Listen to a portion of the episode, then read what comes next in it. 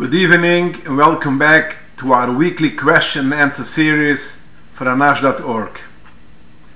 Question.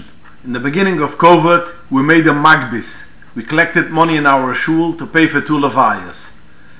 If the magbis brought in more money than we needed, can I use the extra money for different tzedukahs in shul? Like making weddings or give it for the unemployed, etc. Or does it have to be used for levayas? Now, in Shulchan Aruch Hilchos Tzedakah Yeridai Siman Tufkif Nun Gimel Sivuv, the Mechaber writes, "Uni shiguviloi, a poor person, which they collected money for him, in order that he should have whatever he needs, and there was extra. They collected more money than he needs. The rest of it is his." Goes for that only. If they collected for Bechlal for Aniyim, for poor people, and they gave for the poor people and there's extra, they should save it for other poor people. And the same will go to a mass. A person dies and you collected money for his burial and there's extra money, you give it for his Yorshim. If you collected Bechalal for Maisam, for people who died, not for a specific mass, then you give it and you keep it for other Maisam. And the Mechaber ends, if the Gabua Tzedukah feels it's a Tzorich Shu to take the money for other Tzedukahs, you could change it for other Tzedukahs, and not for L'Tzorich Rishis.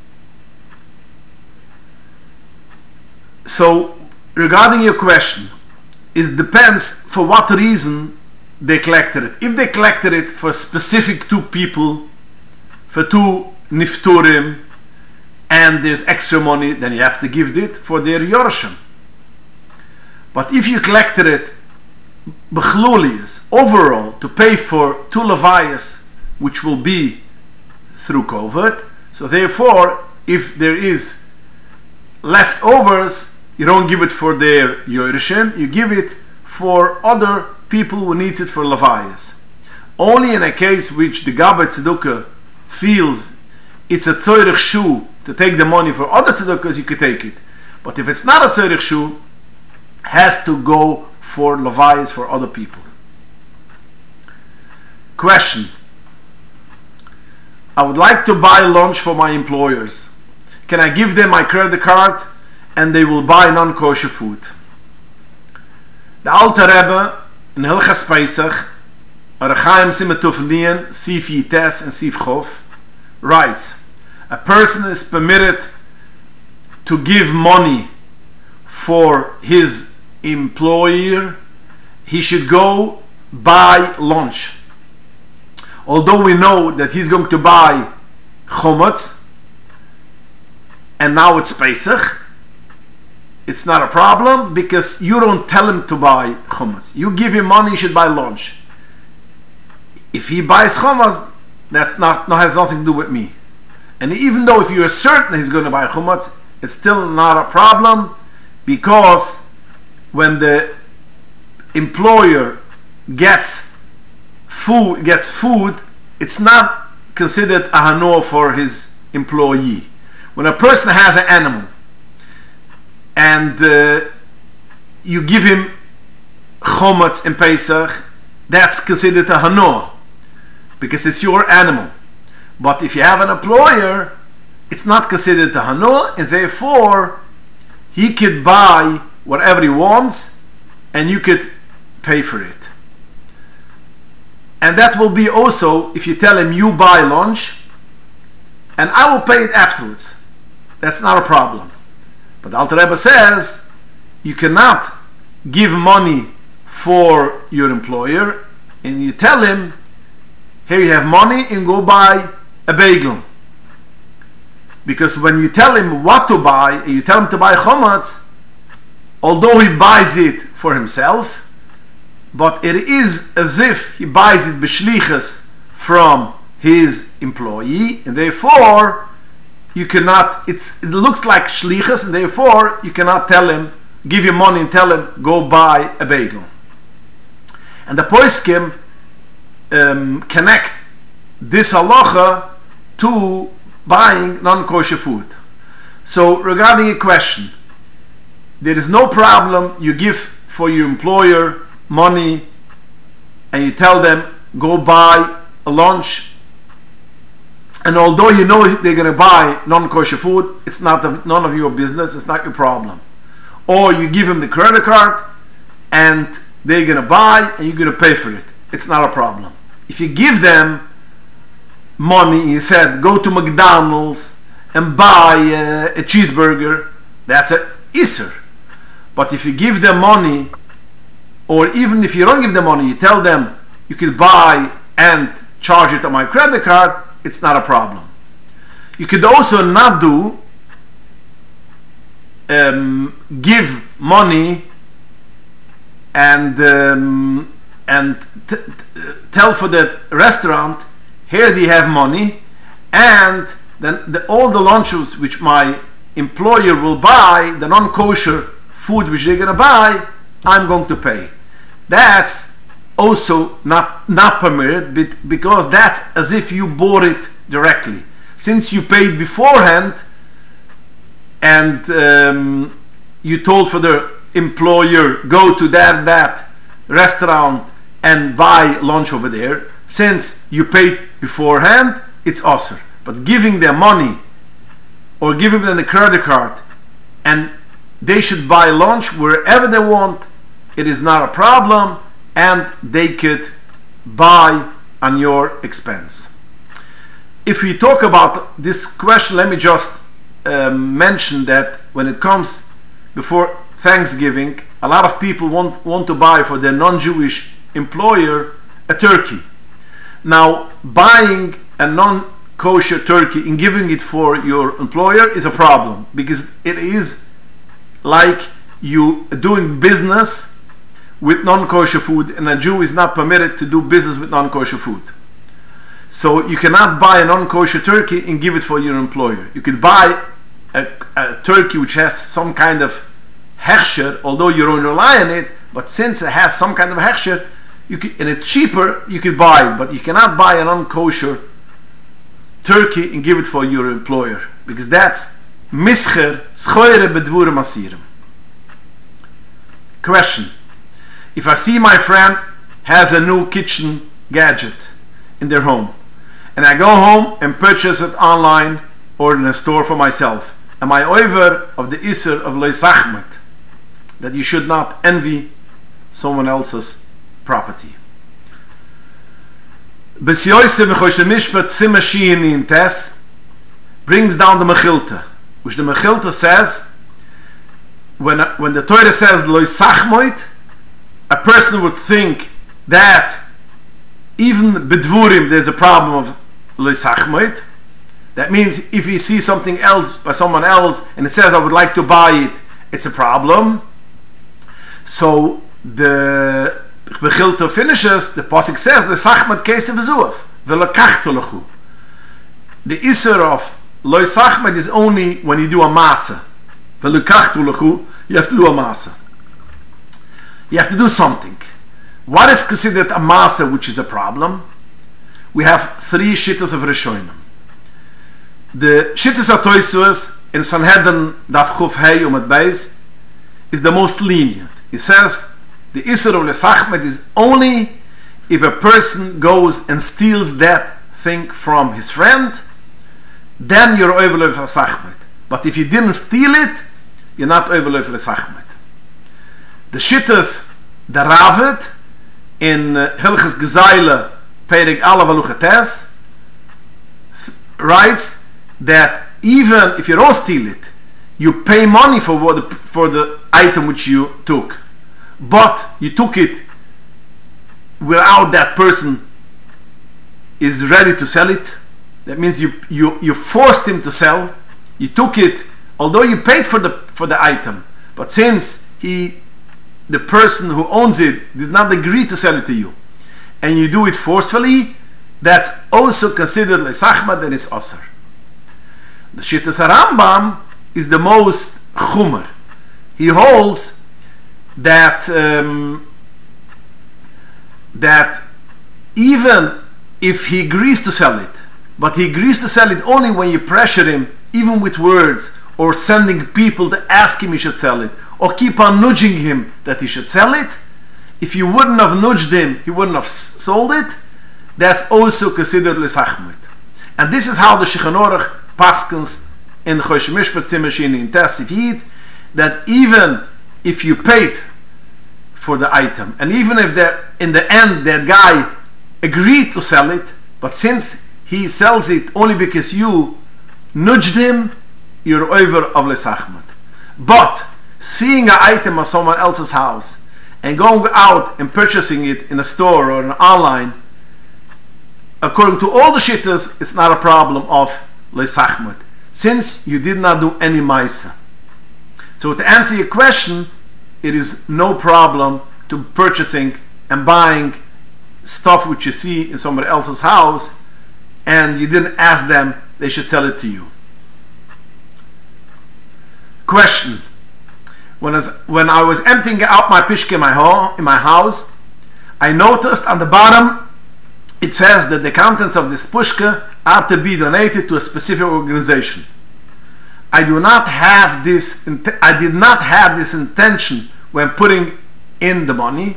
Can I still give the money elsewhere, or can I still use the pishke further with the intention to give the money elsewhere? Now, first we have to discuss if a moisdas gives you a pushka, a tzedukah box, or organization gives you a tzedukah box, if the money which you put in is automatically belongs for the moisad. The Shach, according to the Shach says that when a person has a keli, a person wants to buy an item, he goes into a store, and the storekeeper gives the item, puts in the item in the keli, in the basket of the koina, of the guy who wants to buy it. So the basket belongs for the person who wants to buy the item, but it is in the house of the seller. That means the keli is the koina, but it's bebaisoy shel hamoicher. So the Shach holds that once you put it into the basket which belongs to the purchaser, automatically the guy who buys the item, it's his. He was koinit. Therefore, when it comes to our situation, the box belongs for the organization, although it's in your house. It's Keli Shel HaKoina, but Babais HaMoicher. It belongs for the organization, and all the money which you put in goes automatically for the organization. They will coin it. But the Nesiva, Chosim Mishpat Siman Dalet, disagrees with the Shach, and he holds that even though that you put it in the basket which belongs for the Koina, but since it is in the house of the Moicher, it still belongs for the moicher and not for the koina. So in your scenario, in your case, although you put it in the basket, in the pushka, in the tzedukah box, which belongs for the organization, but since it's in your house, it does not belong for the organization, it belongs for you. That means where you want to give it. That's first of all. Second of all, it depends if that organization ever came to pick it up. Because a lot of poskim hold that a tzedukah pishka, a charity box, which is in your house a long time and the organization never came to collect the money, you have the right to take the money and give it for any moisad, any organization which you desire. Because it is as if the moisad was already in the siyash. So in your case, I don't know if the organization ever tried to asking to come pick up the money and to collect the money, or they didn't. If they didn't come pick up the money, and especially if you try to call them and they didn't come, the money does not belong for that organization. You could give it to anywhere you want to give it. And even if it's not a long time, we still have the Nasivas, which holds it could be given to any moizid which you want. Furthermore, over here you did not realize Bachlal belongs for an organization. So it could also be, it's called Hagdish Betuas, that we gave the money for that moizid Betuas, so therefore you're not koina. So if at least it's a long time which the moizid did not come pick it up, for sure you could give it for other organization, and you don't have to give it for that organization which the pushka belongs. Now, to use this pushka furthermore from now on, it depends. If it's a long time by you and they never came to pick it up, so according to the Poiskem, which is the Tzedukah Mishpat, Rabbi Yankov Bloy, the Tzitzi Eliezer Chalik Tezayin, Simon Paites, the Bayer Surim, and other Poiskem which hold that if it's an organization which does not come pick up their collect the money, so the bucks, because so then it's as if they are Nesiyash, they gave up on it, so also they were Nesiyash or some Tzedukah bucks. So if it's such a scenario, you could use the Tzedukah Pishka from now on for any tzedukah which you want to give it. If it's not in such a scenario and they will come pick it up, it's not kedai to use their tzedukah box, because after all we have the shach which says that the money belongs for that organization. Question: when can you put earrings for a baby girl? Is there a thing to wait till a certain age? I heard till she asks. Is there a source for this? And the answer is there's no source for such a thing, and you could put on and make earrings for your baby girl whenever you desire. There's a letter of the Rebbe which is published in Shulchan Aruch, Chalik Zayin Simel Amates, which somebody asked the Rebbe regarding making earrings for a child, and the Rebbe writes that making earrings a thing which is mentioned already in Nach, that Jewish women used to have earrings. It's a normal thing, and we see it also and for sure the enjoyment which a person has by having earrings way is much bigger and overweighs the tiny drop of tzar, of pain, which he has making the hole. So therefore it's mutter, and there's no mention any gil, any age when you should make, when you should not make, and you can make it whenever you desire to do that earrings. Question: lately it became a style to have leather film bags and leather talis bags. Is it considered a hider mitzvah or not? Also, is a silver esrog box a hider mitzvah or not? The Rebbe had the plain box, however he had the silver Megillah case.